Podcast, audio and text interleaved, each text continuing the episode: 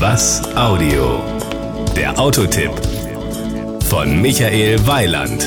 Vor 18 Jahren hieß es, Ryder heißt jetzt Twix, sonst ändert sich nix. Den Spruch könnte man bei unserem heutigen Testkandidaten nicht wirklich verwenden, denn erstens reimt sich aus dem Tucson wird der iX35, sonst ändert sich nix, nicht wirklich. Und zweitens wäre ein neues Auto, an dem nur der Name neu ist, zum Scheitern verurteilt. Das Outfit.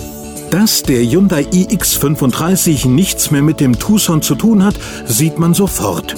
Fluidic Sculpture, also fließende Skulptur, nennt sich das neue Design, das im Hyundai Design Zentrum in Rüsselsheim entstand.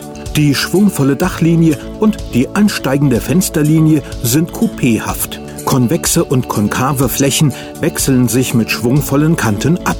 Das Ergebnis überzeugt. Power und Drive. Den iX35 wird es zunächst mit drei Aggregaten geben, außerdem mit Front- und Allradantrieb, mit einem Benziner und zwei Dieseln. Der Benziner leistet 163 PS aus 2 Litern Hubraum, die Diesel haben 136 bzw. 184 PS. Die Auswahl ist also völlig ausreichend. Schauen wir uns als Beispiel mal die Daten des kleinen frontgetriebenen Diesels an. Der beschleunigt in 9,4 Sekunden auf Tempo 100, ist 184 Kilometer schnell und verbraucht im Euromix nur 5,8 Liter Diesel auf 100 Kilometer. Die Innenausstattung. Wie nicht anders zu erwarten, ist der iX35 von Haus aus gut ausgestattet.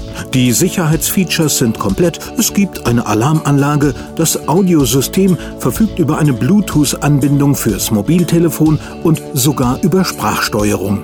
Ein sehr interessantes Extra ist das Smart Parking System mit automatischem Einparkmodus für 820 Euro. Die Kosten. Den günstigsten iX35 können Sie beim Hyundai-Händler für 20.990 Euro mitnehmen. Der teuerste kostet ohne Extras 30.590 Euro.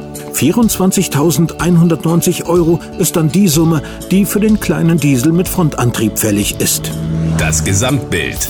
Übrigens, Twix wurde vergangenes Jahr klammheimlich wieder in Ryder umbenannt.